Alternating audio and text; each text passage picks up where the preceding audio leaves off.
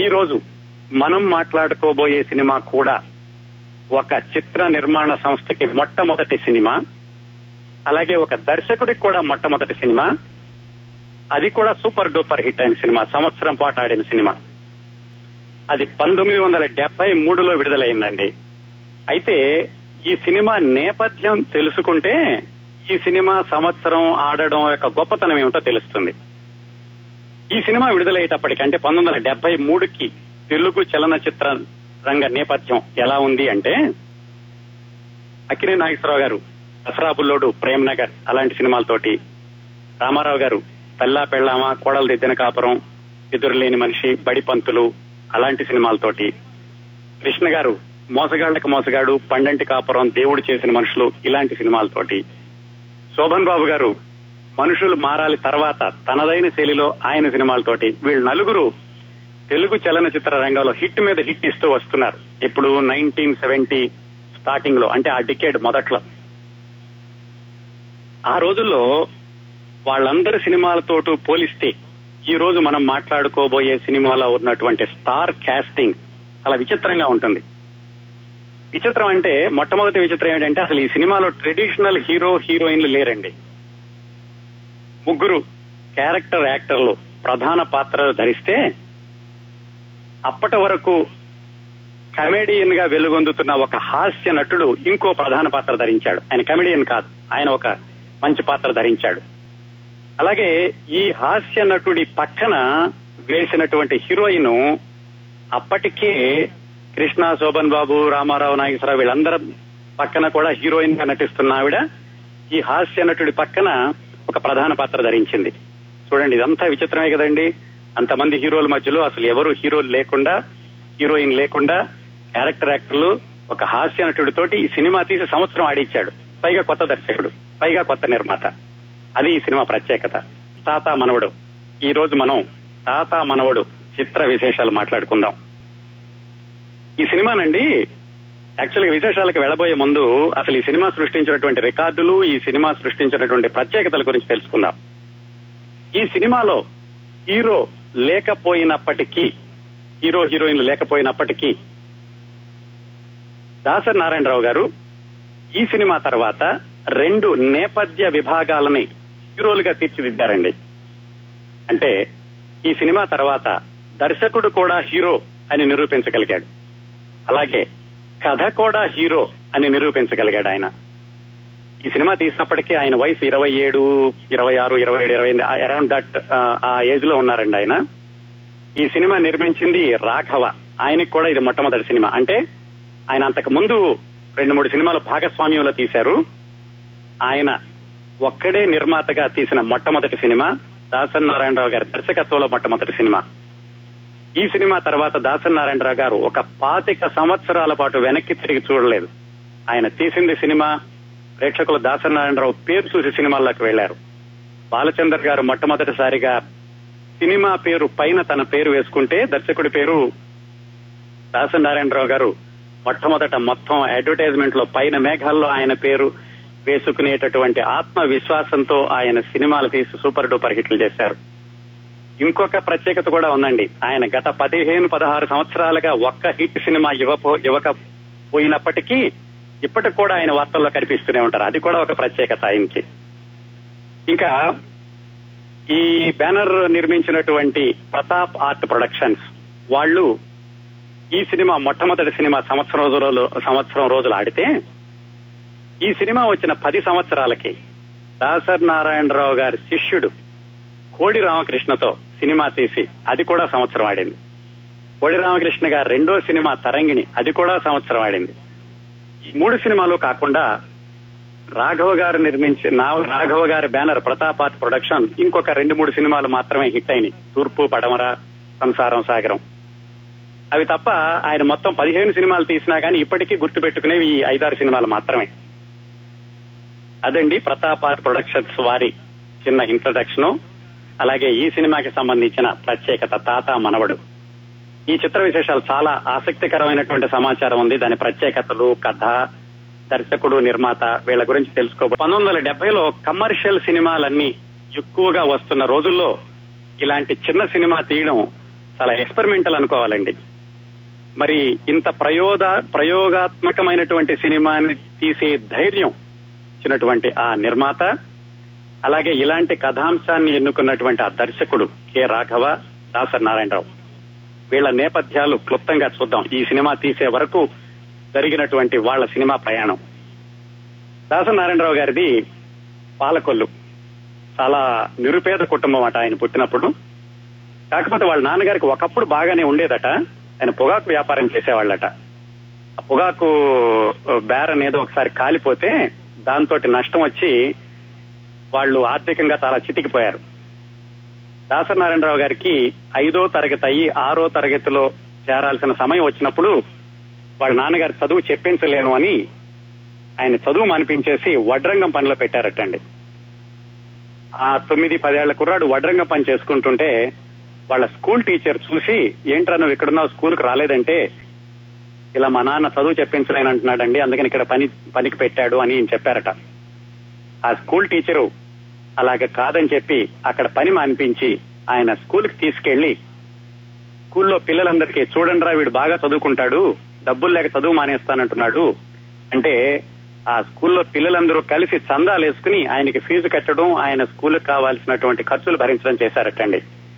అక్కడ మొదలైనటువంటి దాసరి నారాయణరావు గారి ప్రయాణం హై స్కూల్లో చదువుకున్న రోజులు కూడా పగల స్కూల్కి వెళ్లడం, సాయంకాలం పూట అరటిగల్లో బజార్లో అమ్ముకుని అట్లా ఆయనంతటా ఆయన సొంతంగా పైకొచ్చి హై స్కూల్ పూర్తి చేసి డిగ్రీ పూర్తి చేసి హైదరాబాద్ వచ్చారు. హై స్కూల్లో ఉండగా ఈయనకు ఒక అలవాటు ఏమిటంటే నాటకాలు చూడడం అలవాటయ్యి, చూసి చూసి నాటకాలు రాయడం కూడా అలవాటైంది. ఆయన 10వ తరగతిలో ఉండగానే నాటకాలు రాయడం మొదలు పెట్టారట. యాక్చువల్ గా పాలకొల్లు అనగానే నాటకాలకు పుట్టినిల్లండి. అక్కడ పినిశెట్టి శ్రీరామమూర్తి గారిని మొట్టమొదటిసారిగా సినిమాల్లోకి వెళ్లారు ఆయన పాలకొల్లు నుంచి. ఆయన నాటకాలు రాయడంలో ఆద్యుడు. ఆయన వల్ల అయితే కానివ్వండి, మిగతా చలం అని ఇంకొక ఆయన ఉండేవాడు, ఆయన కూడా నాటకాలు వేసేవాడు. వీళ్ళందరినీ చూసి దాసరి నారాయణరావు గారికి నాటకాలు రాయడం అలవాటైంది. ఆయన 10వ తరగతిలో ఉండగా నాటకాలు రాయడం వేయడం కూడా అలవాటు చేసుకున్నారు. హైదరాబాద్ వెళ్లేసరికి ఈయనకి రంగస్థలం మీద బాగానే పట్టొచ్చింది. హైదరాబాద్ లో నాకు తెలిసినంతలో ఆయన HAL అనుకుంటా, హిందుస్థాన్ ఏరోనాటిక్స్ లిమిటెడ్ లో డ్రాఫ్ట్స్ మెన్ గానే ఉద్యోగం చేస్తూ ఉండేవాళ్లు. అక్కడ ఉద్యోగం చేస్తూనే హైకోర్టులో పార్ట్ టైం జాబు టైపిస్ట్ గాను, అలాగే నాంపల్లిలోనే ఎక్కడో ఒక షాప్ లో అకౌంటెంట్ గా, అది కూడా పార్ట్ టైం జాబు, ఇన్ని చేస్తూ నాటకాలు వేస్తూ ఉండేవాళ్ళు. హైదరాబాద్ లో ఈయన నాటకాలకి ఎంతటి ప్రాచుర్యం వచ్చిందంటే, దాసరి నారాయణరావు దర్శకత్వం రచన అంటే ఎక్కువ మంది టికెట్లు కొనుక్కునేవాళ్ళట. అంత ఫేమస్ అయ్యాడు ఆయన నా రంగస్థలం మీద. అయ్యాక రంగస్థలం మీద పేరు తెచ్చుకున్నారు, నాటకాలు జరుగుతున్నాయి, ఆయన ఉద్యోగం జరుగుతోంది. సినిమాల్లోకి వెళ్లాలని ఎప్పుడు అనుకోలేదు, ఎందుకంటే నాటక రంగస్థలం మీద ఆయనకి మంచి పట్టు వచ్చింది, పేరు వచ్చింది. అలా నాటకాలు వేస్తుండగా ఒక ఆయన ఈయన రవీంద్రభారతిలో నాటకం వేస్తుంటే చూసి, నువ్వు బాగా వేస్తున్నావు సినిమాల్లోకి రావచ్చు కదా అని అడిగాడు ఆయన. ఆయనకైతే వెళ్ళడం ఇష్టం లేదు. కాకపోతే ఫ్రెండ్స్ అందరూ చెప్పారు, ఆయన ఏదో మెయిన్ కమెడియన్ వేషం ఇస్తానంటున్నాడు, వెళ్ళొచ్చు కదా అని. సరే, ఫ్రెండ్స్ చెప్పారు మెయిన్ కమెడియన్ అంటున్నాడు కదా, ఎప్పటికైనా మరి నాటకాల తర్వాత సినిమాలే కదా నెక్స్ట్ ప్రమోషన్ అన్నట్టుగా ఈయన మద్రాసు వెళ్లారు. ఆ సినిమా పేరు అందం కోసం పందెం. ఆ సినిమాలో మొట్టమొదటి రోజే ఈయన ట్రైన్ దిగారు, స్టూడియోకి వెళ్లారు, మేకప్ వేశారు, సెట్ లోకి తీసుకెళ్లారు. తీసుకెళ్ళాక తీరా చూస్తే అది మెయిన్ కమెడియన్ కాదు, కమెడియన్ పక్కన ఒక అసిస్టెంట్ వేషం. ఆ కమెడియన్ పేరు బాలకృష్ణ, ఆ రోజుల్లో అంజిగాడు అంటూ ఉండేవాళ్ళు. ఆయన సరిగ్గా డైలాగ్ చెప్పలేకపోతున్నాడు. ఈయన నాటకాలలో బాగా అనుభవం ఉంది కాబట్టి వెళ్ళగానే దాసరి నారాయణరావు గారు అసిస్టెంట్ అయినప్పటికీ ఆ సంభాషణ చెప్పడానికి ప్రయత్నించేసరికి ఆ బాలకృష్ణకి బాగా కోపం వచ్చి ఈయన్ని చాలా తీసి పడేసినట్టుగా, నిన్నగా ఇందాక నువ్వు ట్రైన్ దిగి గంట కూడా అవ్వలేదు, నాకు నువ్వు సలహాలు చెప్తావా అని ఆయన ఏదో ఈయన కోపడ్డారు, అవమానం చేశారట. అప్పుడే కాకుండా ఆ తర్వాత భోజనాలు చేస్తుంటే కూడా, ఈ కుర్రాడికి తర్వాత భోజనం పెట్టండి, నాతో పెట్టకూడదు అని అలా అవమానం చేస్తే, దాసరి నారాయణరావు సరే వెనక్కి వెళ్లిపోదాం అనుకుని కూడా, ఇప్పుడు వెనక్కి వెళ్లిపోతే నేను ఇలా అవమానపడి వచ్చానని అనుకోరు, అందరూ కూడా వీడు సినిమాల్లో గెలవలేక వచ్చాడు అనుకుంటారు, ఆ పేరు నేనెందుకు తెచ్చుకోవాలి, ఎట్లాగైనా నా ప్రతిభ నిరూపించుకుని ఇక్కడే పేరు తెచ్చుకోవాలి అని ఆయన మద్రాసులోనే కంటిన్యూ అయ్యారు. ఆ సినిమా అలాగే అసిస్టెంట్ గా చేశారు. ఆ సినిమా ఏదో చాలా చిన్న పాత్ర, 2-3 నిమిషాలు ఉంటారనుకుంటాను, అందం కోసం పందెం అని. అది రిలీజ్ అయ్యాక ఆయనకి చాలా పేరు తెచ్చినటువంటి రచనా రంగంలోకి వెళదామని అసిస్టెంట్ రైటర్ గా ఆయన కెరీర్ మొదలు పెట్టారు సినిమాల్లో. పాలగుమి పద్మరాజు గారిని ఇంతకుముందు చెప్పుకున్నాం, ఆయన భీమవరంలో కెమిస్ట్రీ లెక్చరర్ గా చేస్తూ సినిమాల్లో రచయితగా వెళ్లారు.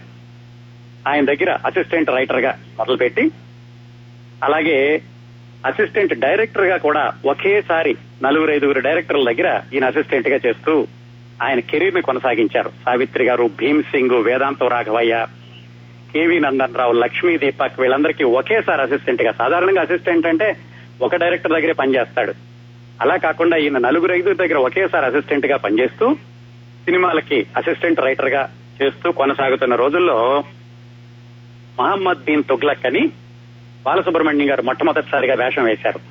ఆ సినిమాకి రైటర్ గా ఈయన కొత్త పాత్రలో ప్రవేశించారు. అక్కడి నుంచి మొదలుపెట్టి రైటర్ గా ఒక 30-40 సినిమాలు తనకంటూ ఒక ముద్ర తెచ్చుకున్నారు. కొత్త కుర్రాడు ఎవరో వచ్చాడు పాలకొల్లు నుంచి, బాగా రాస్తున్నాడు, నాటకాలు రాసే కుర్రాడు, కొత్త డైలాగులు రాస్తున్నాడు అని మంచి మంచి సినిమాలకు ఆయన మాటలు రాశారు. ఇది దాసరి నారాయణరావు గారి నేపథ్యం ఈ సినిమాకు వచ్చే వరకు. ఇంకా నిర్మాత కె. రాఘవ గారి నేపథ్యం ఏమిటంటే, కె. రాఘవ గారిది కాకినాడ దగ్గర ఒక చిన్న పల్లెటూరు. ఆయనకు 6-7 సంవత్సరాల వయసులో, అంటే 1930 మూకీలు వెళ్లిపోయి టాకీలు మొదలవుతున్న రోజుల్లో ఇంట్లో నుంచి పారిపోయాడు. ఆయన పారిపోయి ఆ రోజుల్లో కలకత్తాలో సినిమాలు తీసేవాళ్ళు, కలకత్తా వెళ్లిపోయాడు. వెళ్లి 7-8 సంవత్సరాలు ఉంటాయి అప్పటికి ఆయనకి. వెళ్లి ఒక స్టూడియోలో ఎలాగైతే ట్రాలీ బాయ్ కింద ఒక చిన్న అవకాశం తెచ్చుకోగలిగాడు. ట్రాలీ బాయ్ అంటే ఏంటంటే అప్పట్లో కెమెరాలు చాలా బరువు ఉండేవి, ఇప్పటిలాగా మనం చేత్తో పట్టుకునేది, భుజం మీద పెట్టుకునేది కాదు. ఆ కెమెరాని ట్రాలీ మీద పెట్టి తొయ్యాలి, 4-5 తోస్తే గానీ ముందు కదిలేదు కాదట. ఆ 4-5 పిల్లల్లో ఈయన కూడా ఒకడు. అలాగా రాఘవ 7-8 సంవత్సరాల వయసులో అంత బరువైనటువంటి పనితోటి ఆయన కెరీర్ అనుకోండి, జీవనం జరగడం అనుకోండి, అలా మొదలు పెట్టాడు ఆయన. అక్కడి నుంచి మొదలయ్యాక రకరకాల పనులు చేస్తూ ఆంధ్ర వచ్చి కలకటాలో, అప్పట్లో ఏంటంటే సినిమా రిలీజ్ అయ్యాక కలకటాలో సేట్స్ అందరూ కూడా ఆంధ్ర వచ్చి డబ్బులు వసూలు చేసుకునేవాళ్ళట. అలాగా ఒక సేట్ తోటి ఆయన కాళ్లు పట్టడానికని అలా ఆంధ్ర వచ్చి, ఆంధ్రాలో ఇంకొక ఆయన రికమెండేషన్ తోటి ఆ మూకీ సినిమాలకి కామెంటేటర్ చెప్పేవాడు ఒక ఆయన, కస్తూరి శివరావు అని, ఆయన దగ్గర అసిస్టెంట్ గా ఆంధ్రాలో సెటిల్ అయ్యాడు కె. రాఘవ. కస్తూరి శివరావు గారు ఈ మూకీ సినిమాలు ఆగిపోయి టాకీ సినిమాలు వచ్చినప్పుడు ఇక ఆయన కూడా కెరీర్ వెతుకుతాను మద్రాసు వెళ్ళిపోతే, కె. రాఘవ కూడా ఆయనతో పాటుగా మద్రాసు వెళ్లి రకరకాల పనులు చేశారు. రకరకాల పనులు అంటే ఏంటి, ప్రొడక్షన్ బాయ్ గా చేశారు, స్టంట్ మాస్టర్ గా చేశారు, డాన్స్ అసిస్టెంట్ గా చేశారు. ఇక ఆ ఫీల్డ్ లోనే రకరకాల పనులు చేస్తూ Tarzan return to India something ఏదో ఒక యూరోప్ వాళ్ళు ఇంగ్లీష్ సినిమా తీస్తుంటే వాళ్ళకి 4-5 భాషలు తెలిసిన మనిషి కావాలని రాఘవని యూరోప్ తీసుకెళ్లడం, అక్కడ ఆయనకి ఎక్కువ రెమ్యూనరేషన్ వచ్చింది. ఆ రెమ్యూనరేషన్ వచ్చాక ఆయన వెనక్కి వచ్చి చాలా ఎక్స్పీరియన్స్ ఉంది కాబట్టి సినిమా తీద్దామని ఇంకో 2 పార్ట్నర్లను కలుపుకుని ఫల్గుణ పిక్చర్స్ అనే బ్యానర్ మొదలుపెట్టి దాంతో ఆయన జగత్ కిలాడీలు అని ఒక సినిమా తీశాడు. దానికి దాసరి నారాయణరావు గారు మాటలు రాశారు. అక్కడ దాసరి నారాయణరావు గారికి రాఘవ గారికి పరిచయం. అది డిటెక్టివ్ సినిమా. ఆ జగత్ కిలాడీల తర్వాత మళ్ళా జగత్ జంత్రీలు, జగత్ జట్టీలు, ఇంకో 2 సినిమాలు తీశారు. ఆ 2 కూడా ఒక మాదిరిగా ఆడినాయి. మొత్తానికి ఫల్గుణ పిక్చర్స్ అంటేను కె. రాఘవ, ఇంకొక పార్ట్నర్ పేరు ఏకాంబేశ్వరరావు, వీళ్ళందరితో బాగానే పర్వాలేదు, వీళ్ళు కాలక్షేపం సినిమాలు తీస్తున్నారు అని పేరు వచ్చింది వాళ్ళకి. ఆ 3 సినిమాలకు కూడా దాసరి నారాయణరావు గారు మాటలు రాశారు.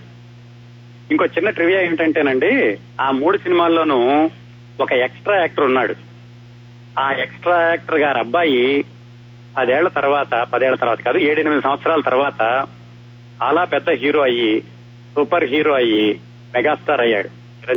చిరంజీవి గారి నాన్నగారు ఆ 3 సినిమాల్లోనూ చిన్న చిన్న వేషాలు వేశారు. అది ఊరికే జస్ట్ ట్రివియా కోసం చెప్పాను. ఆ 3 సినిమాల్లోనూ దాసరి నారాయణరావు గారితో రాఘవకి బాగా పరిచయం అయింది. ఆ సినిమాలు జరుగుతూ ఉండగానే రాఘవ దాసరి నారాయణరావులోని ఆయన పవర్ ని గమనించి, అబ్బాయి నీతో సొంతంగా సినిమా తీస్తాను, కథ రెడీ చేసుకో అని చెప్పారు. రాఘవ చెప్పిన మీద ఈయన రకరకాల కథలు చెప్పడం మొదలు పెట్టారు. రాఘవకి ఏ కథ నచ్చలేదు. చిట్ట చివరికి దాదాపు 1 సంవత్సరం పాటు జరిగాక ఆయనకి తాత మనోడి కథ నచ్చింది. నచ్చి ఓకే ఇది బాగుంది, ఈ సినిమాకి వెళదాము, ఈ సినిమా నేను తీస్తాను విడిగాను అన్నాడు ఆయన. విడిగా తీయడానికి కూడా కారణం ఏంటంటే 3 సినిమాలు అయ్యాక వాళ్ళ పార్ట్నరు ఏకాంబేశ్వరరావు నేను డైరెక్ట్ చేస్తాను అన్నాడు. రాఘవ గారికి అది నచ్చలేదు.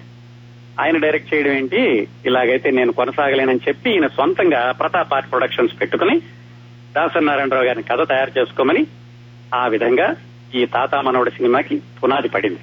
అదండి ప్రొడ్యూసరు డైరెక్టరు రకరకాల మార్గాల్లో బయలుదేరి ఒకచోట కలుసుకున్నటువంటి వైనం. ఇది 1973 ప్రాంతాల్లో జరిగింది. ఇంతకుముందు ఒకసారి చెప్పుకున్నామండి, ఒక సినిమా హిట్ అవ్వాలి అంటే, ప్రేక్షకులు ఒక సినిమా కదలకుండా కూర్చుని చూడాలి అంటే 2-3 ఫార్ములాస్ ఉంటాయి. ఒకటి, కంప్లీట్ గా వాళ్ళని ఒక ఊహాలోకంలోకి తీసుకెళ్లిపోయి వాళ్ళు ఏమాత్రం ఊహించనటువంటి ప్రదేశంలో ఉంచి 3 గంటల పాటు వాళ్ళని కట్టిపడేయడం, అదొక రకం హీరోయిజం. అంటే మనం చేయలేని పనులని ఇంకొక ఆయన చేస్తుంటే చూసి ప్రేక్షకులందరూ కూడా ఈలలు వేయడం, చప్పట్లు కొట్టడం, అది ఇంకో పద్ధతి. అలా కాకుండా మనం మాయాబజార్ సినిమా గురించి మాట్లాడుకున్నప్పుడు ఈ విషయం చెప్పుకున్నాం. ఐడెంటిఫికేషన్ అంటే మనల్ని మనం ఆ పాత్రల్లో పోల్చుకోగలిగితే, అయితే మన పక్కనున్న వాళ్ళని, మన అమ్మని, నాన్నని, మన పిల్లల్ని, మన మామయ్యని, మన బాబాయిని ఆ పాత్రలో చూడగలిగితే అది ఇంకో రకమైన విజయానికి కారణం. ఈ సినిమాలో గొప్పతనం ఏంటంటే సున్నితమైన మానవ సంబంధాలు, కుటుంబ సభ్యుల మధ్యన ఉండాల్సిన బాంధవ్యాలని హృదయానికి హత్తుకునేలాగా, మనసు కరిగించేలాగా దాసరి నారాయణరావు గారు తెరకెక్కించారు. అది ఈ చిత్ర విజయానికి ఆయువు పట్టు. ఇప్పుడు 40 సంవత్సరాల తర్వాత చూసినా కానీ ఇందులోని కథాంశం, అంటే టేకింగ్ కొంచెం స్లోగా అనిపించవచ్చు, ఇందులోని కథాంశం ఇప్పటికీ కూడా అది యూనివర్సల్ అనిపిస్తుంది. తల్లిదండ్రుల్ని పిల్లలు నిర్లక్ష్యం చేయడం, దాన్ని మనవళ్ళు చూడడం, వాళ్ళు చూసి తాతని తన తండ్రి ఎలా చూస్తున్నాడు అని వాళ్ళు మనవళ్ళు గ్రహించి తండ్రికి బుద్ధి చెప్పడం, ఇది క్లుప్తంగా కథాంశం. కథ తెలుసు కదా మీ అందరికీను. మెయిన్ గా గమనించాల్సింది ఏంటంటే చాలా మంది అండి పిల్లలు నేను చెప్పిన మాట వింటలేదు, పిల్లలు నేను చెప్పింది విని నేర్చుకుంటారు అనుకుంటూ ఉంటారు. కానీ మన చరిత్ర చూసుకుంటే పిల్లలు ఎప్పుడు పెద్దవాళ్ళు చెప్పిన మాటల కంటే కూడా వాళ్ళు చేసే పనుల్ని చూసి ఏమి చేయాలో ఏమి చేయకూడదో వాళ్ళు డిసైడ్ చేసుకుంటారు. అందుకనే ఎప్పుడు కూడా పిల్లలకి పెద్దవాళ్ళు ఆదర్శంగా ఉండాలి అని చెబుతూ ఉంటారు. ఈ సినిమాలో ఎస్.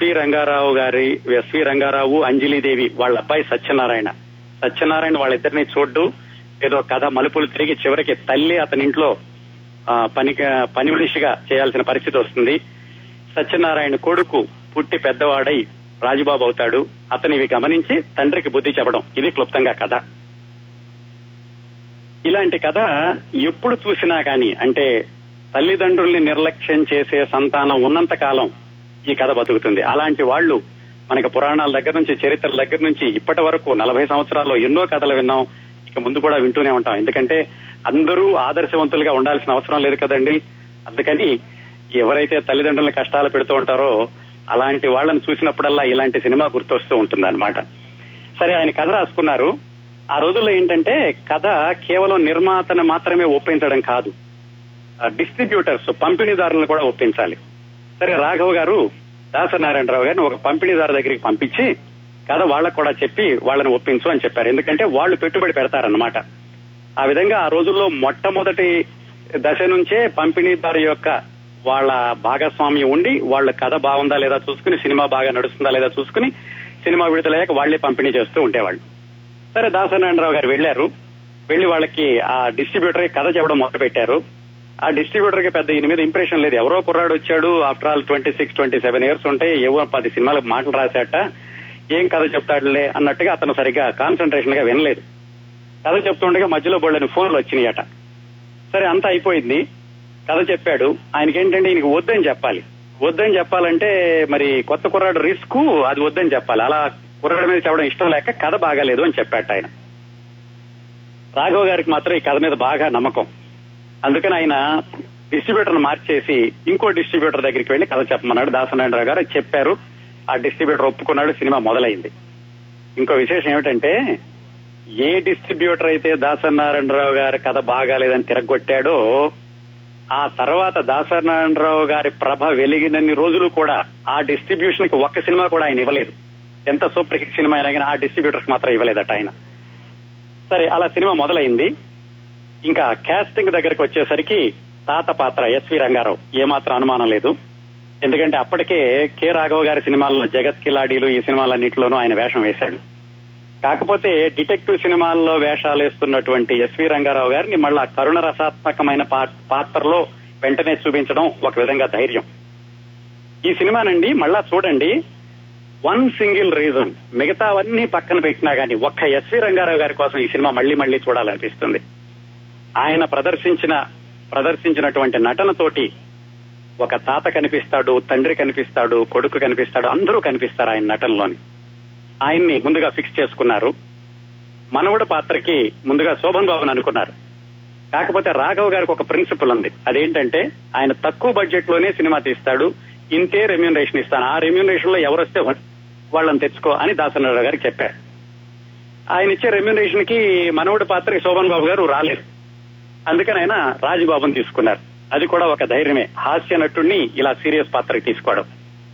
అది బాగానే అయింది. సత్యనారాయణ గారు కూడా ఫిక్స్ అయ్యారు. ఇంకో పాత్ర ఉంటుంది, అదేంటంటే విజయనిర్మల తండ్రి.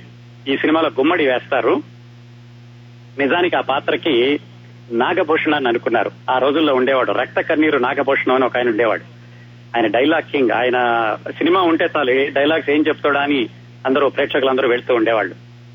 ఆయనకి దాసరి నారాయణరావు గారికి అంతకు ముందే పరిచయం ఉంది. ఒకే కుటుంబం అని నాగభూషణ గారి సొంత సినిమాకి దాసరి నారాయణరావు స్క్రిప్ట్ అసిస్టెంట్ గా పనిచేశారు, డైరెక్షన్ అసిస్టెంట్ గా కూడా పనిచేశారు. అక్కడి నుంచి వాళ్ళిద్దరికి పరిచయం. నాగభూషణ సినిమాలు బాగా ఆడుతున్నాయి. అందుకని దాసరి నారాయణరావు గారు నాగభూషణాన్ని అడిగారు, ఇలా నేను మొట్టమొదటిసారిగా సినిమా తీస్తున్నాను, మరి మనం చాలా ఫ్రెండ్స్ కదా, మీరు కూడా వేస్తే బాగుంటుంది, సినిమా విజయానికి తోడ్పడుతుంది అని ఆయన అడిగారు. నాగభూషణ గారు ఏం చెప్పారంటే, అయ్యా నా రెమ్యూనరేషన్ ఇంతకంటే నేను తగ్గను అని చెప్పారు. దాసరి నారాయణరావు గారు మళ్ళా వచ్చి రాఘవ్కి చెప్పారు, ఏమండి ఆయన ఇంత అంటున్నాడు, మనం అంత ఇవ్వలేం కదా, ఏమైనా కొంచెం పెంచడానికి వీలవుతుందా అని. రాఘవ్ గారు ముందైతే రెమ్యూనరేషన్ పెంచే ప్రసక్తి లేదు అన్నారట. సరే కొత్త కుర్రాడు కదా, కథ బాగుంది, కొంచెం తను కూడా హైరానా పడుతున్నాడని సర్లే కొంత పెంచుతానే కొంచెం పెంచారట. మళ్లీ దాసరి నారాయణరావు ఆయన దగ్గరికి వెళ్లి కొంతవరకు పెంచగలిగానండి, పూర్తిగా మీరు అడిగిందంత ఇవ్వలేను అంటే ఆయన ఏమైనా సరే ఇంత ఇస్తేనే నేను వస్తాను, ఏమాత్రం తక్కువైనా నేను రాను అని చెప్పారట. మళ్లీ ఈయన వెనక్కి వస్తే రాఘవ్ గారు ఏం చెప్పారంటే, సరే నారాయణరావు ఇప్పుడు మనం మొత్తం ఇవ్వలేం కదా, నువ్వు వెళ్ళి ఆయనకి ఇప్పుడు సగం ఇద్దాం ఆయన అడిగిన దాంట్లో, మిగతా సగం 50 రోజులు అయ్యాక ఇస్తాను, 50 రోజులు ఆడాక ఇస్తానని చెప్పమన్నారట. సరే ఈయన సంతోషంగా వెళ్లి నాగభూషణం గారు సగం ఇప్పుడు ఇద్దామండి, సగం 50 రోజులు ఆడాక ఇస్తాను అని చెప్పాట. అంటే ఆయన అన్నట్ట, ఏమయ్యా నువ్వు కొత్తగా తీస్తున్నావు, 50 రోజులు నీ సినిమా ఆడుతుందని గ్యారంటీ ఏముంది అన్నట్ట. ఆయనకి దానికి దాసనారాయణరావు గారు చాలా బాధపడ్డారు. నా ఫ్రెండ్ సినిమా తీస్తున్నాను, కనీసం సినిమా బాగా ఆడాలి అనుకోవాలి కదా, ముందులోనే అసలు 50 రోజులు కూడా ఆడదు అని ఈయన చెడ్డ శకునం పెట్టడమే కాకుండా నాకు కూడా హెల్ప్ చేయట్లేదని, సరే మొత్తానికి ఆయన ఎలాగో పౌరుషంతో వెనక్కి వచ్చేసి ఆ క్యారెక్టర్ కి గుమ్మడి గారిని పెట్టుకున్నారు. ఇంకో విశేషం ఏమిటంటే ఆ తర్వాత నాగభూషణం గారు దాదాపుగా 10-15 సంవత్సరాలు అన్ని హిట్ సినిమాలు ఇస్తున్నప్పటికీ నారాయణరావు గారి సినిమాలో మాత్రం ఒక్క సినిమాలో కూడా ఆయన వేషానికి తీసుకోలేదు నాగభూషణం గారు. నా తర్వాత అలాగే ఇంకొకటి, ఈ సత్యనారాయణ భార్య వేషం వేసింది రాజసులోచన తల్లి కింద ముందుగా సూర్యకాంత అని అనుకున్నారు. గయ్యాళి పాత్ర బాగుంటున్నారు. సూర్యకాంతానికి దాసరి నారాయణరావు గారికి కూడా ఈయన అసిస్టెంట్ రైటర్ గా ఉండగా ఒక చిన్న పొరపొచ్చాలు వచ్చినాయట. ఏమిటంటే మేనకోడలు అనే సినిమా తీసేటప్పుడు దాసరి నారాయణరావు గారు దానిలో డైలాగ్స్ రాస్తున్నారు. ఒక డైలాగ్ రాశారట, కుంటి కుక్క మీద కొబ్బరికాయ పడ్డట్టు అనే డైలాగ్ చెప్పమని చెప్పారు సూర్యకాంతానికి. ఆవిడేమందంటే, ఇదేమిటయ్యా నీ ఇష్టం వచ్చినట్టు రాసావు, మూలిగే నక్క మీద తాటికాయ పడ్డట్టు అనేది సామెత, ఆ సామెతని నీ ఇష్టం వచ్చినట్టు మార్చేస్తావా అన్నారట ఆవిడ. ఈయన అందరూ అన్నట్టే అంటే మన స్పెషాలిటీ ఏముంటుందండి, అందుకే నేను కొత్తగా రాశాను, ఇలాగే చెప్పండి అన్నట్టు. నువ్వెవరివి, ఆఫ్టర్ ఆల్ నిన్నగాక మన ఫీల్డ్ కు వచ్చావు, నేను సీనియర్ యాక్ట్రెస్ ని, నేను ఈ డైలాగ్ చెప్పను అందట ఆవిడ. సెట్లో ఉన్న జమున గారు గుమ్మడి గారు కూడా చాలా కంగారు పడి చూస్తున్నారట, ఈ కుర్రాడేమో పట్టు వదలటలేదు, ఆవిడ చెప్పనంటోంది అని. చివరికి ఆయన ప్రొడ్యూసర్ దగ్గరికి వెళ్లి సూర్యకాంతం గారి డైలాగ్ చెప్పనంటున్నారండి, ఆ డైలాగ్ చెప్తే తప్ప నేను రైటర్ గా ఉండను, లేకపోతే నేను డైరెక్ట్ రైటర్ గా బయటకు వెళ్ళిపోతాను, మీరు వేరే వాళ్ళతో రాయించుకోండి అన్నట్టు. సరే చివరికి సూర్యకాంతం గారు ఈయన పట్టుదల చూసి ఆ డైలాగ్ చెప్పింది. కానీ ఈయన అది గుర్తుపెట్టుకున్నాడు. అందుకని ఆయన ఎట్టి పరిస్థితుల్లోనూ ఈ సినిమాలో సూర్యకాంతం ఉండకూడదు అనుకుని ఆ రాజసులోచన తల్లి పాత్రకి మంజులాని ఇంకొక ఆవిడ ఉండేది, హీరోయిన్ కాదు ఇంకొక ఆవిడ ఉండేది, ఆవిడ్ని పెట్టుకున్నారు. ఆ విధంగా క్యారెక్టర్స్ అందరూ ఒకళ్ళకొకళ్ళు సెట్ అవుతూ వచ్చారు. మొత్తానికి సినిమా నిర్మాణం కూడా ఏంటంటే సజావుగానే సాగింది. ఎందుకంటే ఆయన లో బడ్జెట్ లో పెట్టుకున్నారు కాబట్టి పెద్ద ఇబ్బందులు కూడా ఎదురవకుండా సినిమా అంతా నిర్మాణం పూర్తయింది. ఇక సంగీతం దగ్గరికి వచ్చేసరికి అంతకు ముందు వరకు కూడా ఈ రాఘవ గారు వేరే వాళ్ళ కాంబినేషన్ లో సినిమాలు తీసినప్పుడు కోదండపాణి గారు సంగీతం ఇచ్చేవాళ్లు. ఈ సినిమాకి మాత్రం రమేష్ నాయుడు గారిని సంగీతానికి పెట్టుకున్నారు. పాటలన్నీ సూపర్ హిట్ పాటలు కూడా సంగీతం పరంగా సాహిత్య పరంగా బాగుంటాయి. ముఖ్యంగా చెప్పుకోవాల్సింది ఇందులో అనుబంధం ఆత్మీయత అంతా ఒక బూటకం అనే పాట, అది సి నారాయణ రెడ్డి గారు రాశారు. ఆ పాట రాసేటప్పుడు సి నారాయణ రెడ్డి గారు ముందు గ్రాంథికంలో చాలా రాసేశారట. అప్పుడు దాసరి నారాయణరావు గారు రమేష్ నాయుడు గారు కూర్చుని, ఏమండి ఇది చాలా గ్రాంథికంగా ఉంది, కథ చూస్తేనేమో మధ్యతరగతి మనుషులకు సంబంధించింది, అందుకని మీరు ఒకసారి మళ్లీ ఆలోచించి రాయండి అంటే అప్పుడు ఆయన ఇప్పుడున్న వర్షన్ ఇచ్చారు, అనుబంధం ఆత్మీయత అంతా ఒక బూటకం అనేటటువంటి పాట. అలాగే సోమ మంగళ బుధ అని కుటుంబ నియంత్రణ మీద ఒక పాట ఉంటుంది, దాంట్లో దాదాపుగా మొదటి పల్లవి కూడా దాసనారాయణరావు గారే రాశారట. అలా మొత్తానికి కథ సంగీతం, కథా మాటలు స్క్రీన్ ప్లే దర్శకత్వం నాలుగు దాసనారాయణరావు గారు, పాటల్లో కూడా ఆయనకి తగినట్టుగా రాయించుకున్నారు. సినిమా విడుదలైంది. ఇంకా సినిమా విడుదలయ్యాక జరిగినటువంటి విజయాల గురించి వేరే చెప్పాల్సిన పని లేదుగా. ఆ ఒక్క చిత్రంతో దాసనారాయణరావు గారు 25 సంవత్సరాల పాటు వెనక్కి తిరిగి చూసుకునే అవసరం లేకుండా ఆయన డైరెక్టర్ హీరోగా నిలబడిపోయాడు. అలాగే ఈ సినిమా రిలీజ్ అయినప్పుడు ఇంకో పెద్ద హీరోల సినిమాలు ఉన్నాయటండి. వాటి మధ్యన కూడా ఈ సినిమా రిలీజ్ అయ్యి 100 సంవత్సరాలు ఆడింది. 15 కేంద్రాల్లో 100 రోజులు ఆడింది. అట్లాగే మలేషియా టెలివిజన్ లో మొట్టమొదటిసారిగా టెలికాస్ట్ అయిన తొలి తెలుగు చిత్రం తాత మనవడం. రాజబాబు హీరోగా నటించింది కూడా ఇదే సినిమా అండి, మొట్టమొదటి సినిమా. ఇంకా ఈ సినిమా తర్వాత ఆయన ఏంటంటే స్టార్ వాల్యూ అవసరం లేదు, కథ ఉంటే సరిపోతుంది అని దాసనారాయణరావు గారు నిరూపించడమే కాకుండా ఆయన భవిష్యత్తులో కూడా ఆయన తీసిన సినిమాలో హీరోకి మించిన పారితోషికం తీసుకునేటువంటి స్థాయికి ఆయన చేరాడు. సత్యనారాయణ గారు ఈ సినిమా గురించి చెబుతూ, ఈ సినిమాలో ఆ కొడుకు పాత్ర పోషించినట్టు, దుష్ట కొడుకు పాత్ర పోషించిన సత్యనారాయణ గారు కథ చెప్పేటప్పుడు ఆయన కూడా విన్నాడట వేరే ప్రొడ్యూసర్ కి. విని ఆయన అనుకున్నట్టు, నా దగ్గర డబ్బులుండి నేనే కనుక ఈ ప్రొడక్షన్ హౌస్ మొదలు పెట్టుంటే, అప్పటికింకా ఆయన తీలా తర్వాత తీశారు సొంత సినిమాలు, నేనే సినిమా తీసుండేవాడిని అని ఆయన తర్వాత ఒక ఇంటర్వ్యూలో చెప్పారు. అలాగే ఎస్.వి. రంగారావు గారి పక్కన నటించడం అనేది నాకు ఛాలెంజింగ్, నాకు చాలా అది ఉపయోగపడింది కూడాను ఆయనతో పోటాపోటీగా నటించడానికి అని సత్యనారాయణ గారు చెప్పారు. అదండి తాతా మనవడు సినిమా తర్వాత సృష్టించినటువంటి రికార్డులు. ఇప్పటికీ కూడా ఇంతకుముందు చెప్పినట్టుగానే చూస్తే మన తండ్రి గారు, మన తాతగారు, మన పిల్లలు అందరూ కనిపిస్తుంటారు ఆ సినిమాలో. అవి తాత మనవడి చిత్ర విశేషాలు.